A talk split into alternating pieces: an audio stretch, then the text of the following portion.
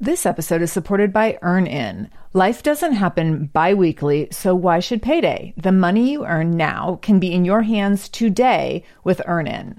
Earn In is an app that gives you access to your pay as you work, up to $100 per day or up to $750 per pay period.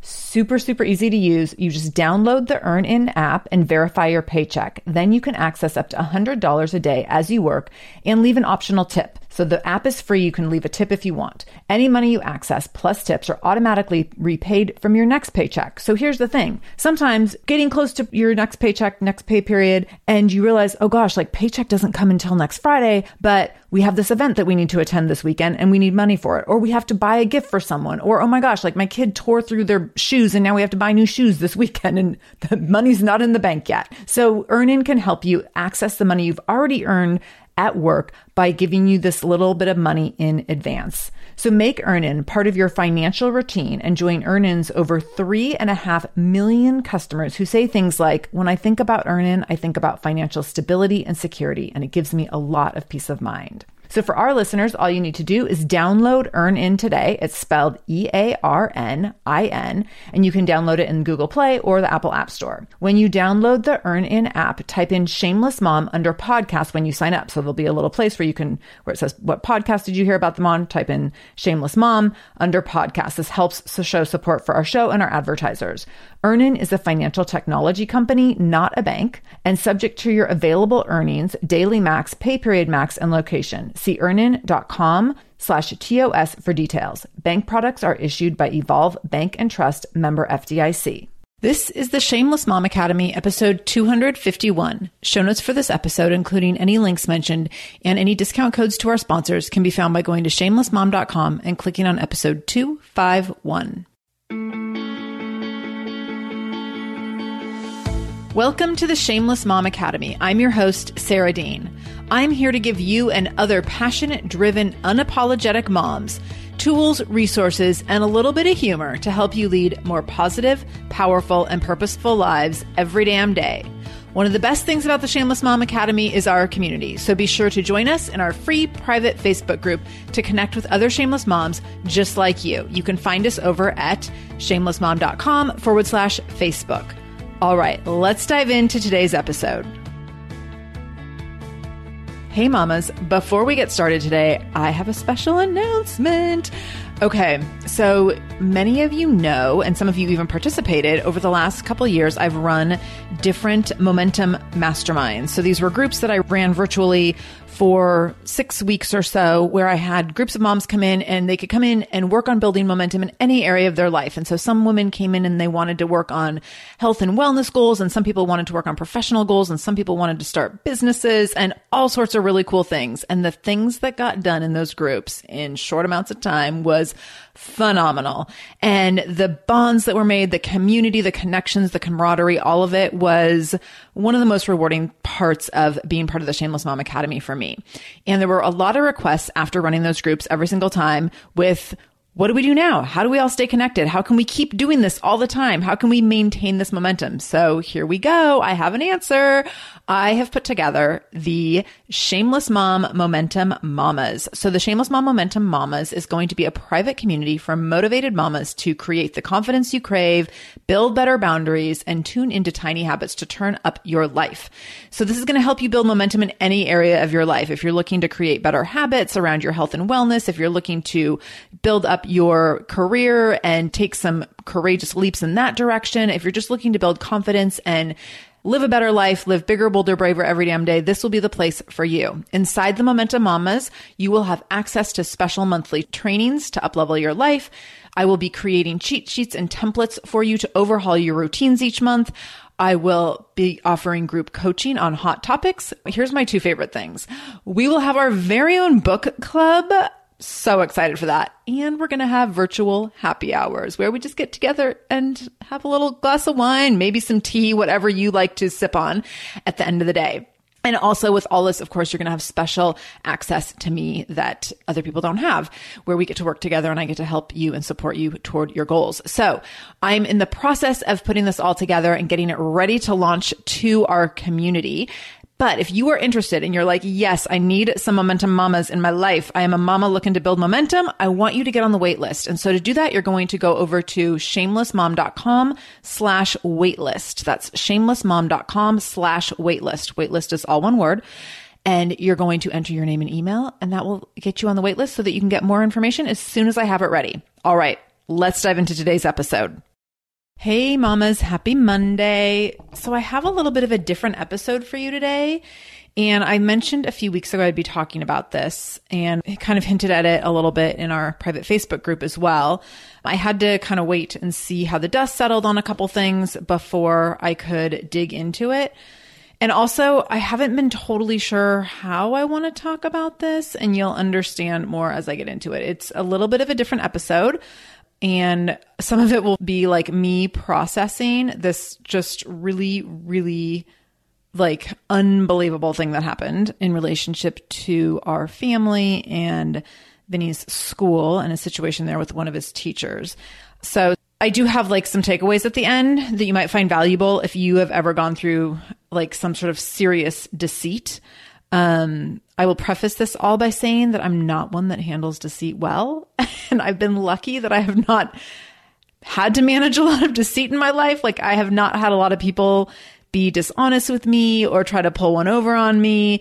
But I will tell you, like, anytime I have found out that someone has lied to me or like covered something up, and even like my mom, when I was really little, when I would find out that she maybe like wasn't sharing the full truth, like out of protection for me, which like parents do sometimes, that was always really hard for me. So I'm definitely someone who does not like being kept in the dark about anything. And I'm like easily offended and insulted and upset and like very sensitive to just like not knowing the full truth. So when there's something that's like blatant deceit, that's like, you know, a blatant lie that causes harm in any way, like that's just really, really hard for me to swallow. And really, I mean, like just starting to talk about this already, my stomach hurts. So I'm very sensitive to these things. And some of it, you know, there's this term that's come up, and it's not a new term, but I think that has become much more popular terminology around being an empath. And I think that a lot of people consider themselves empaths. I think it's become a little bit of a trendy, loosely used term. Some people might completely disagree with me. The reason I say that is because I see people use this terminology as a little bit of like, I don't know, I feel like kind of sometimes use this as a badge of honor. So let me explain a little bit. So an empath is a person, this is like literally the dictionary definition, a person with a paranormal ability to apprehend the mental or emotional state of another individual. So the way that I see people use this term is that they'll say like, well, I'm an empath. And so I really feel other people's things. So like, let's say one of your good friends is going through a really awful situation. Like you might feel that burden for them. You might feel the sadness or the grief or the anger or whatever they're feeling. Like you might feel that too. You might take that on, and not because you're like trying to be helpful or trying to be sympathetic or compassionate. Like you just can't help yourself that you take on other people's emotions. So that's a little bit of what an empath is. A doctor wrote about this. This was just from a little Google research I did, but a doctor, Judith Orloff, wrote about being an empath, saying that empaths are highly sensitive, finely tuned instruments when it comes to emotions. They feel everything, sometimes to an extreme, and are less apt to intellectualize feelings. Intuition is the filter through which they experience the world. Empaths are naturally giving, spiritually attuned, and good listeners.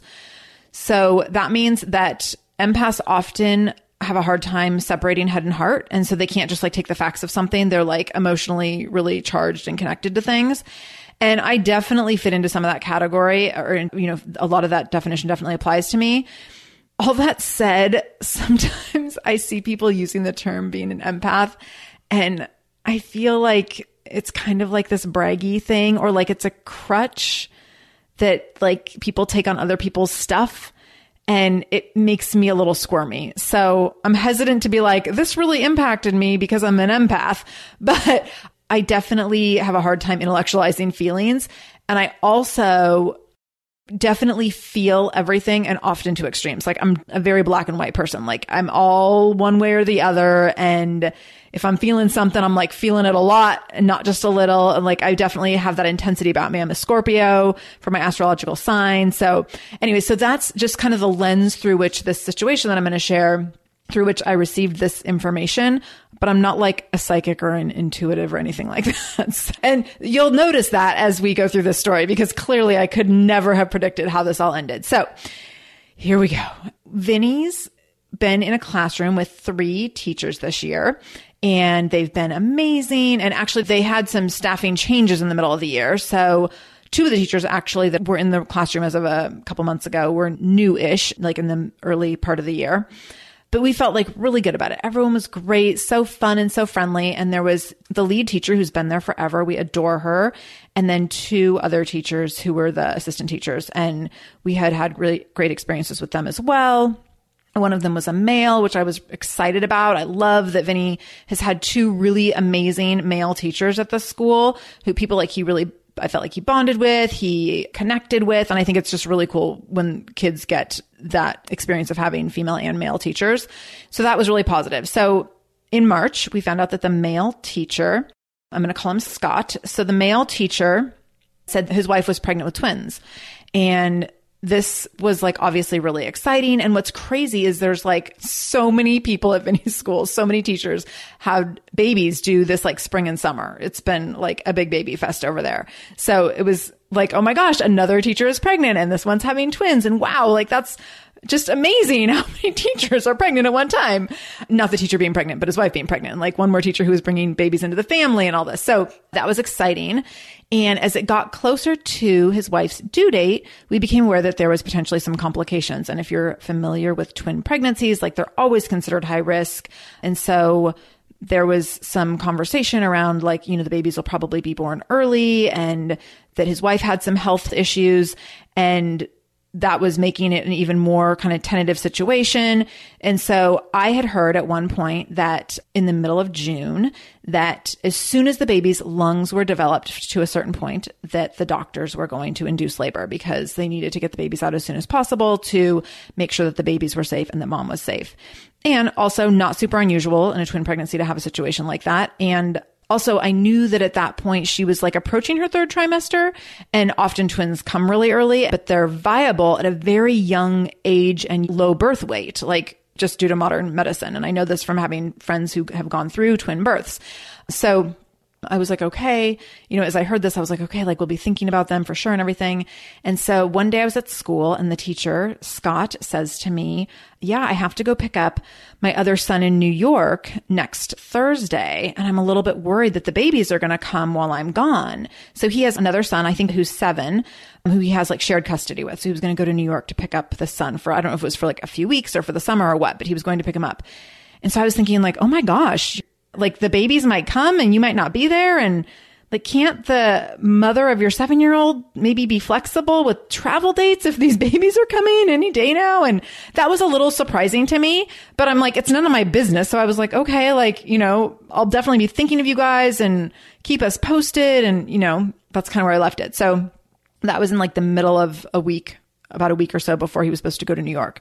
So the next week comes, it's the week he's supposed to go to New York. He's supposed to go on a Thursday. On Wednesday, in the middle of the day, we get an email from school that says, Scott's babies were born today. They went to the emergency room this morning due to some complication. The babies were born.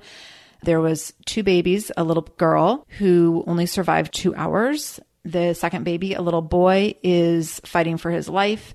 And his wife is also in pretty critical condition. She has gone blind in one eye. They are having a hard time stabilizing her blood pressure. This is like a really scary situation. So everyone, like, please pray and just, you know, whatever you do to hold people in good spaces, do that. So that was a devastating email to get. I got that email like mid-afternoon and I had to go pick up Vinny a little early that day to take him to gymnastics. And I remember walking over to school and having been sitting at my desk crying right before that. And I remember walking across the street, our school's across the street. So I walk across the street to go to school and I'm like, just don't cry. Like, don't burst into tears right when you get there.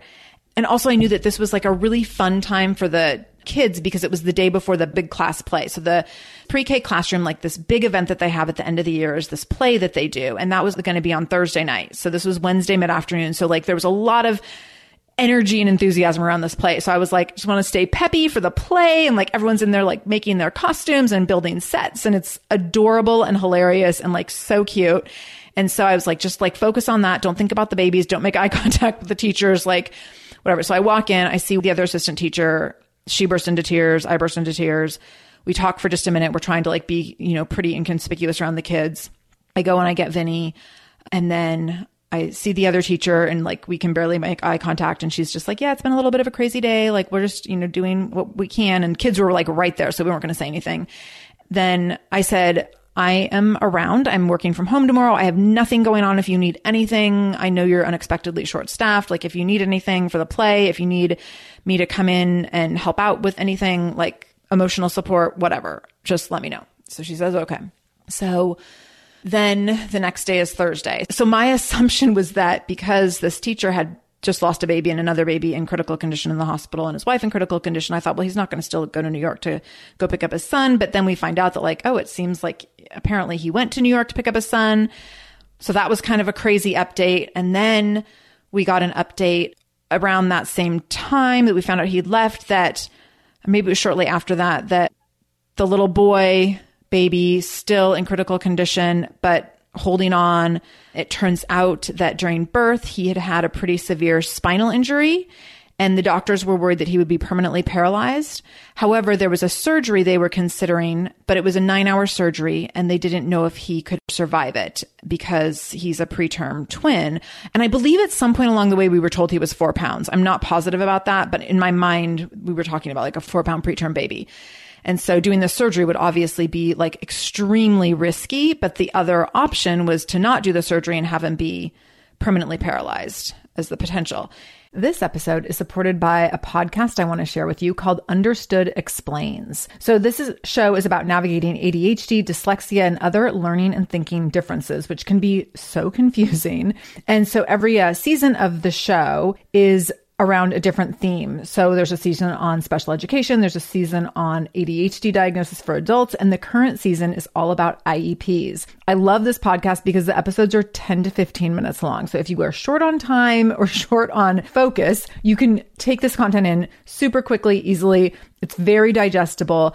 And the show is hosted by teacher and special education expert, Juliana Urtube. So Juliana talks all about how to navigate educational plans, IEPs. She talks about the differences between IEPs and 504 plans. She really breaks things down in a really clear and simple way so that you have some of those questions that you might be thinking around, like, does this pertain to my child? Is this something I need to be looking into? Like, where do we go from here? Where do I go if I have questions? Juliana has you covered. She explains so many different things and so many different little pieces and nuance of IEPs and special education and different things on Understood Explains. So I want you to go check it out wherever you're listening to this podcast. You can go listen to Understood Explains. Just go into your podcast app, do a search for Understood Explains, and it will pop right up. Click on it, pick your episode, and get the answers that you've been looking for and the support that you need around different learning differences and differences in school. This episode is supported by Active Skin Repair. Active Skin Repair is a skin health company helping people heal with natural, non-toxic, medical-grade ingredients. I just randomly,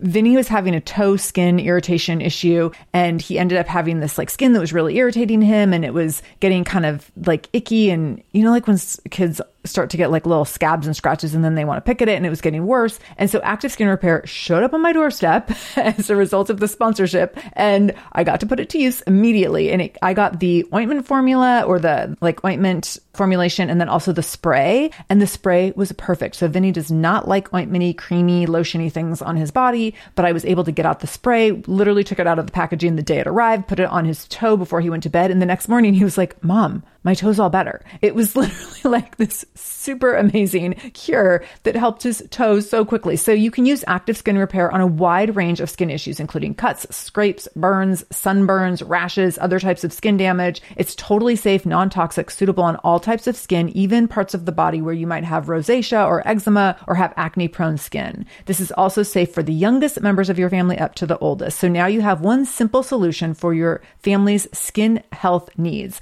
With over 500,000 happy customers and thousands of 5-star reviews and super safe and clean ingredients, Active Skin Repair is something that you want to have on hand for your family. So to get your own Active Skin Repair, go to activeskinrepair.com to learn more about Active Skin Repair and get 20% off your order when you use the code SHAMELESS. That's activeskinrepair.com. Use the code SHAMELESS for 20% off your order. activeskinrepair.com, code SHAMELESS. And I remember talking to some mom friends and saying, like, how do you even make that decision? Like, I can't even imagine. And just the weight on my soul and among all of the parents at school was just like, it was crushing, because you are imagining someone who's lost one baby and is making this kind of a decision about their other baby while their wife is still like not well.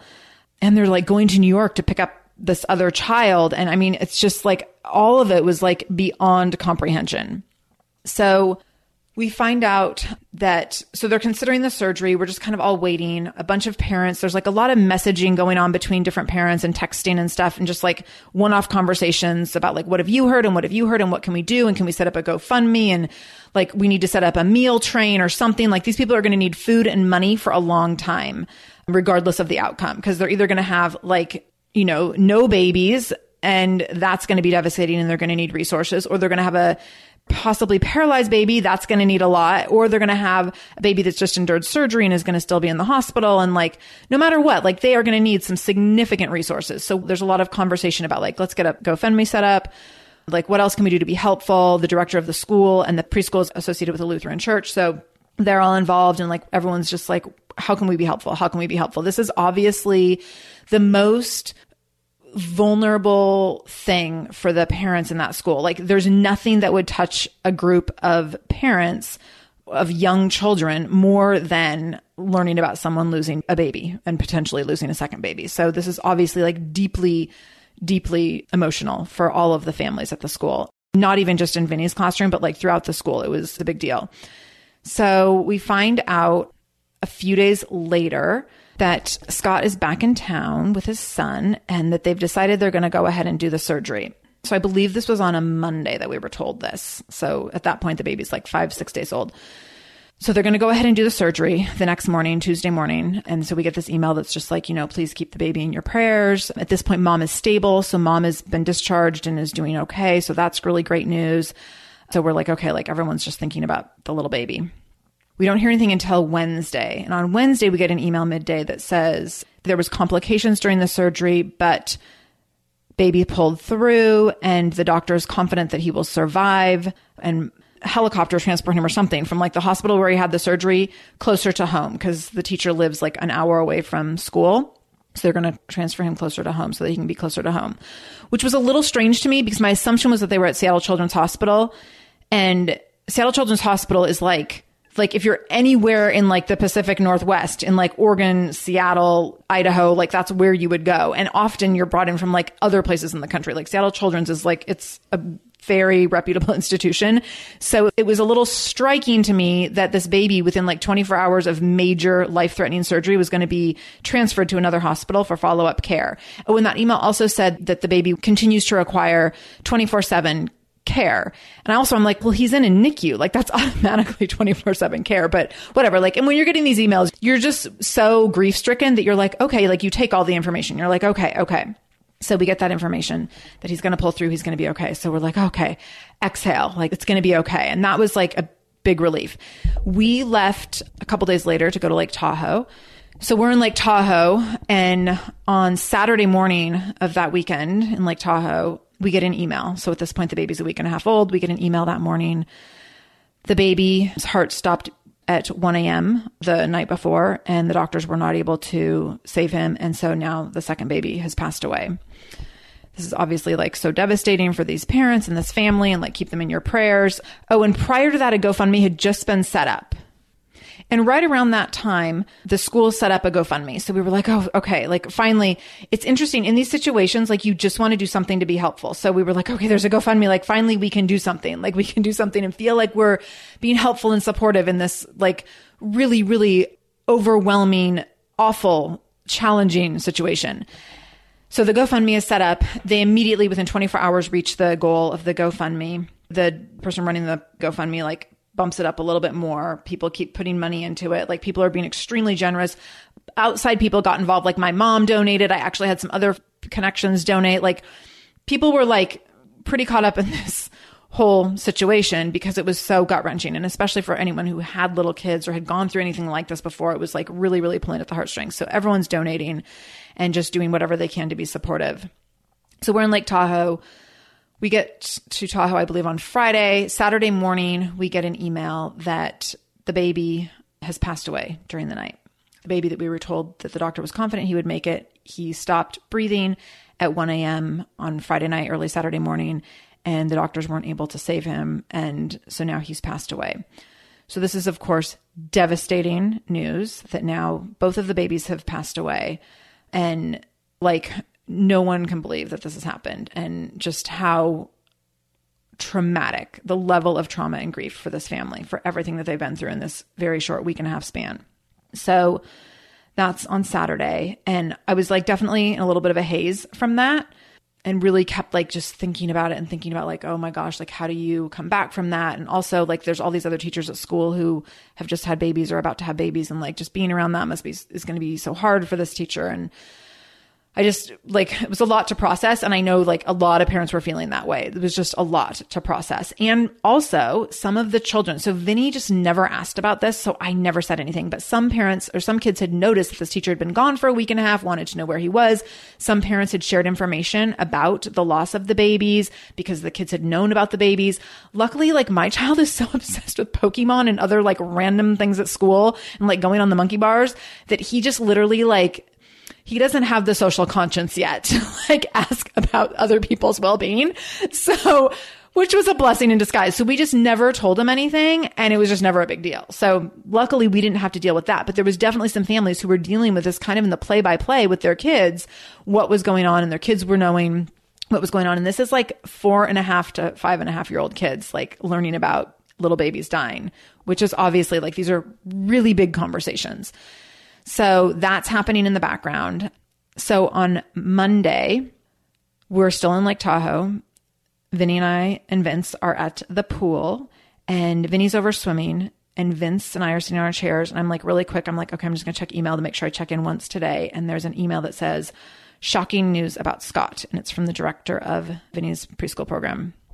And I open the email, and it says that the entire twin pregnancy was a lie. There were no babies.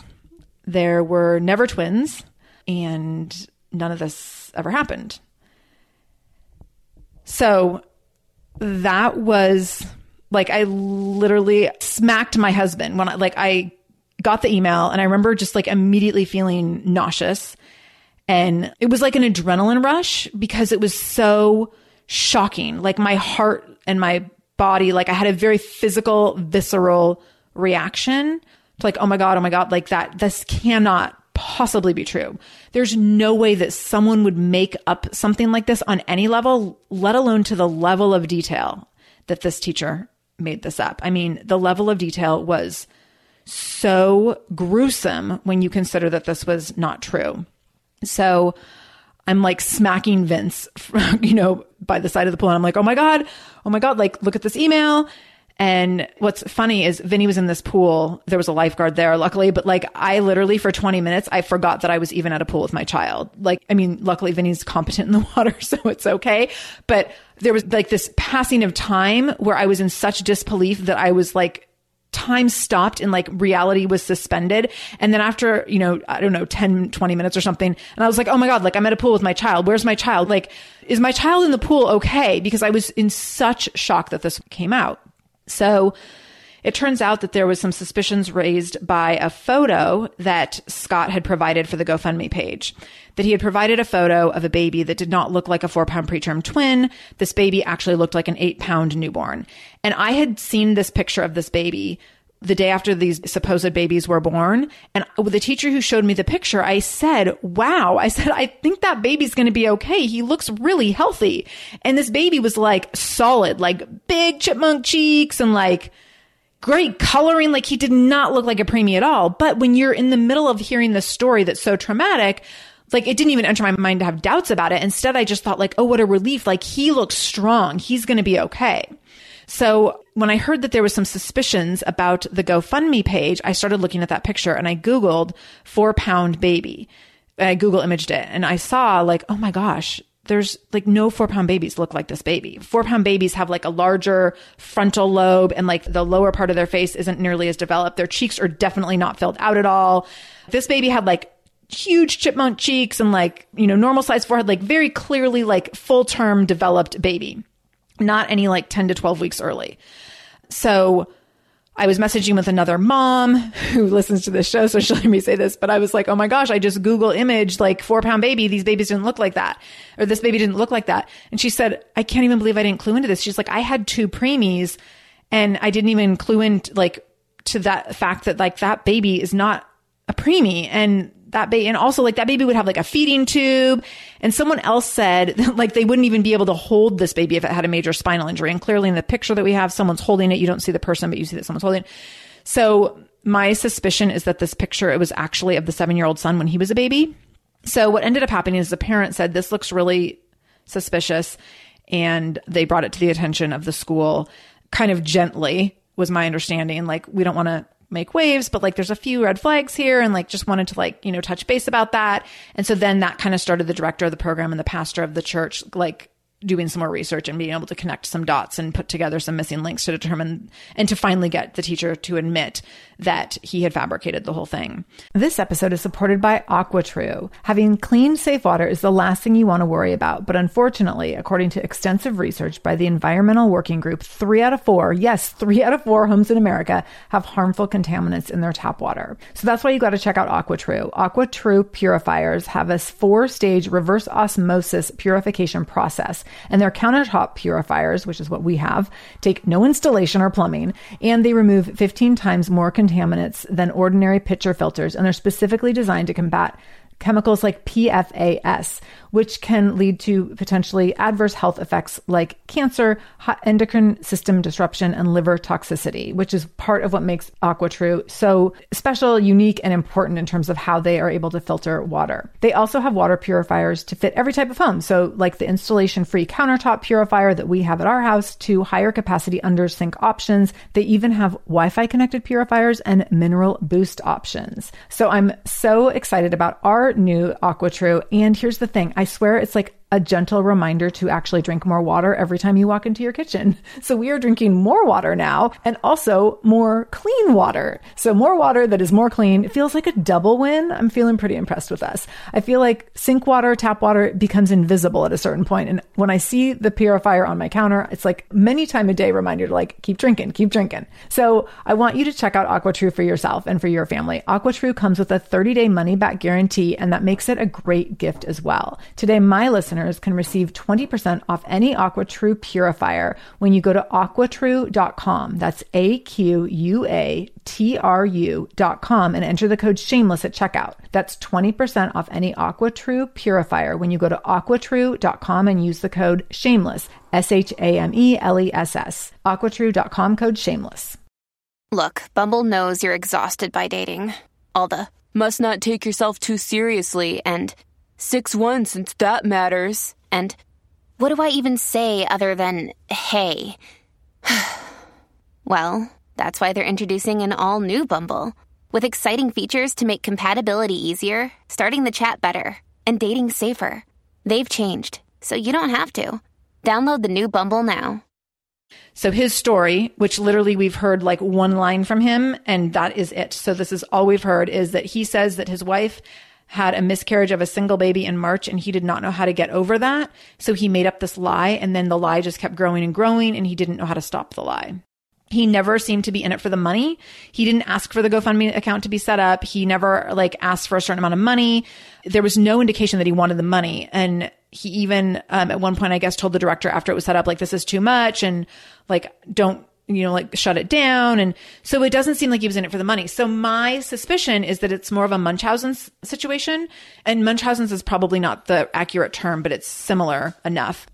So Munchausen's is a psychological disorder. Again, this is my like reading the definition from online here, but it's a psychological disorder characterized by the faking of symptoms of a disease or an injury in order to undergo diagnostic tests, hospitalization, medical or surgical treatment.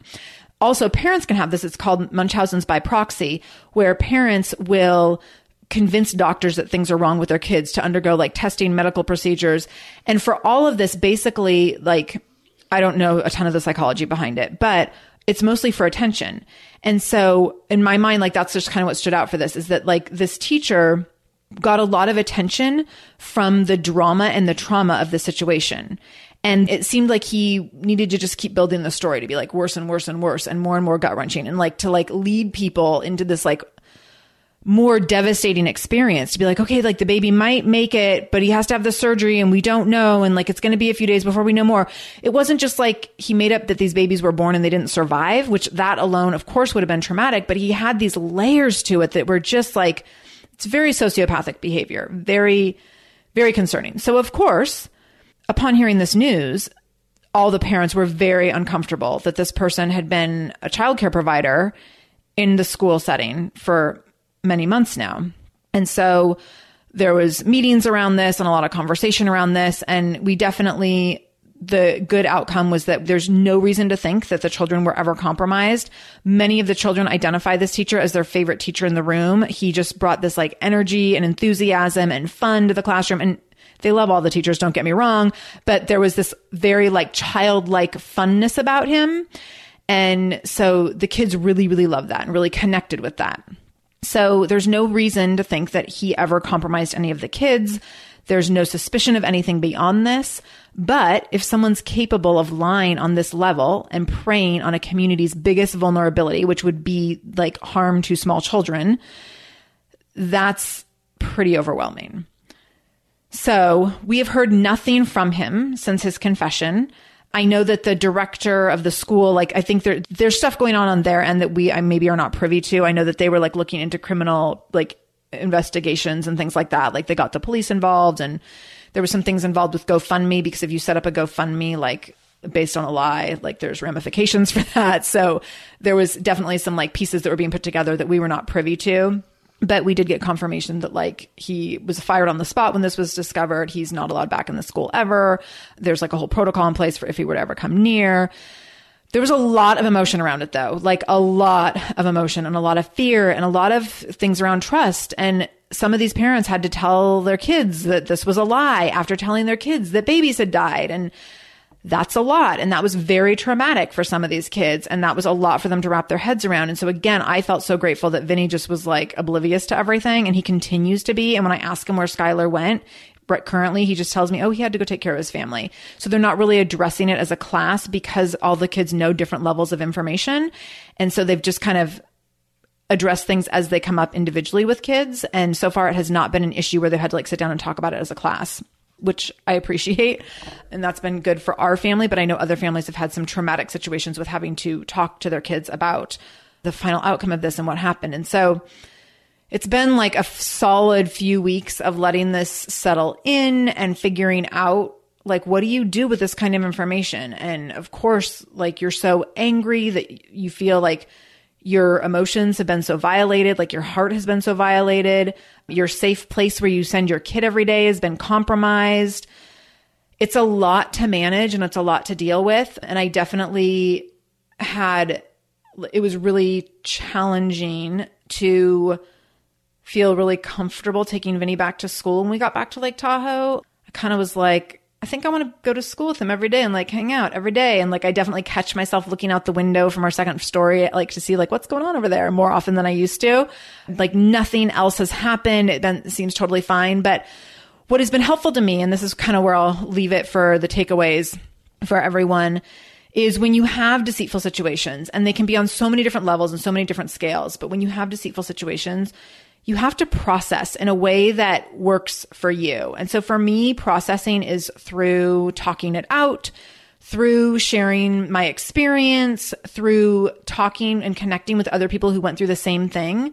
So I actually had classmates die in a car accident when I was in high school. And I remember that feeling a little bit similar, in the sense of like, there was this like major trauma, and I just really wanted to be with my friends every day after that happened. And I remember one of my girlfriends and I in particular, like spending so much time after that happened. We would go down and sit on this dock, like many, many days after school. I just wanted to be connected to people who were connected to the experience. So that's how I process. Like, I can't just like put it away in my brain and be like, okay, like I'm done with that and everyone's safe and it's going to be okay. Like, it takes me some time. And so I have to like think it through a lot. And also my mind just spins and spins and spins. So there's been a lot of sleepless nights for sure, because my mind just reels and like thinking back. I mean, when you hear me talk about the timeline and the specificity around what days everything happened, that's because I've laid in bed thinking about like, okay, on this day we got this email and on that day we got that email. And I've played it over and over in my head. Like, I'm sure most of the parents don't remember the exact days that we got all the emails. I totally remember all the days that we got the emails because I can't stop playing it over in my head. So this is like my obsessive brain, my anxiety taking hold, but that's also part of my processing. And it's definitely gotten a lot better. Like, I'm not obsessing about it anymore, but those first couple of weeks I definitely was. But I talked with other parents.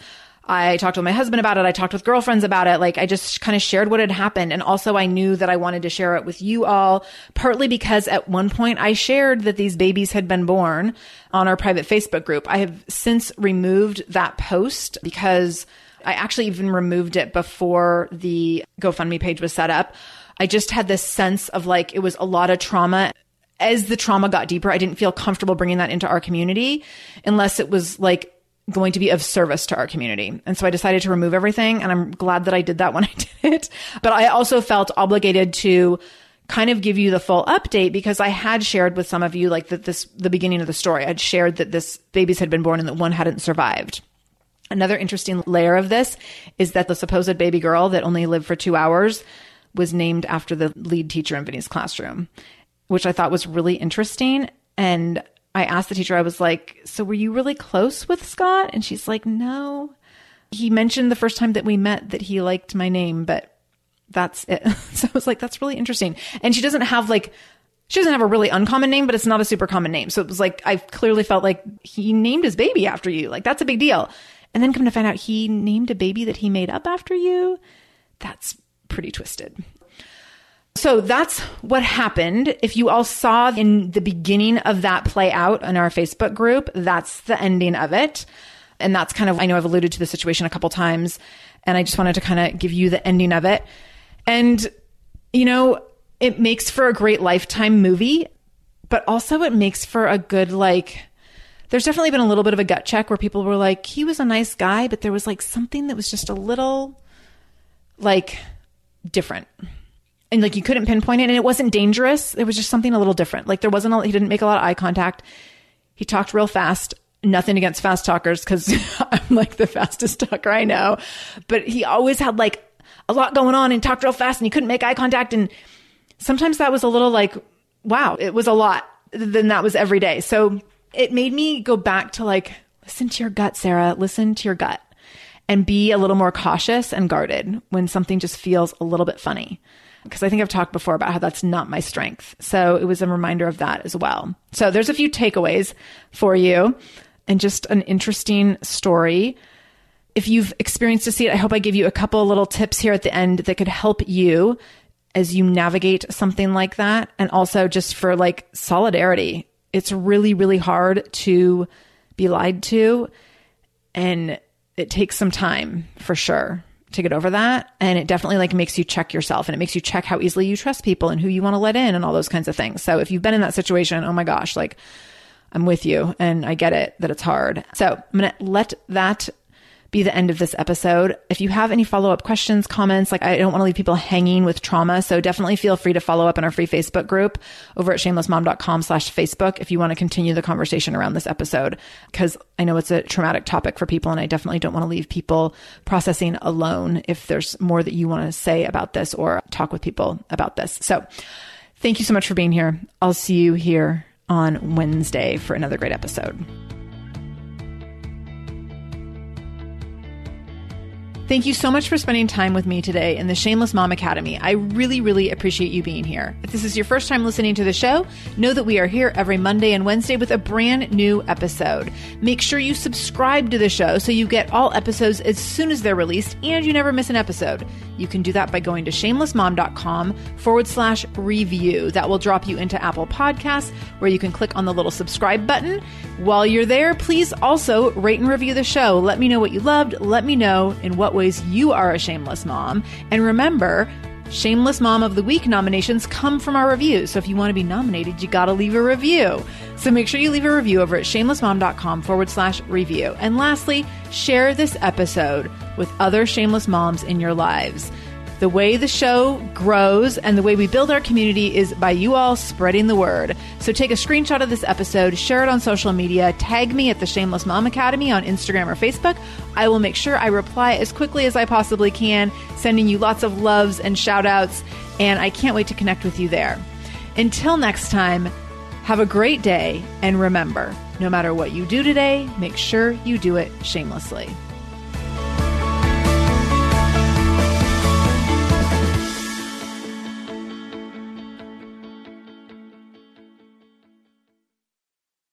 No one told us the truth about parenthood. Why? This is the podcast everyone needed before they had kids, because now that those little ones are here, whew, there is a lot to unpack. I'm Rachel Shepardota, and I am your host for the podcast No One Told Us, where we tell the truth about parenting and let you in on all the stuff you really should have known about before having kids.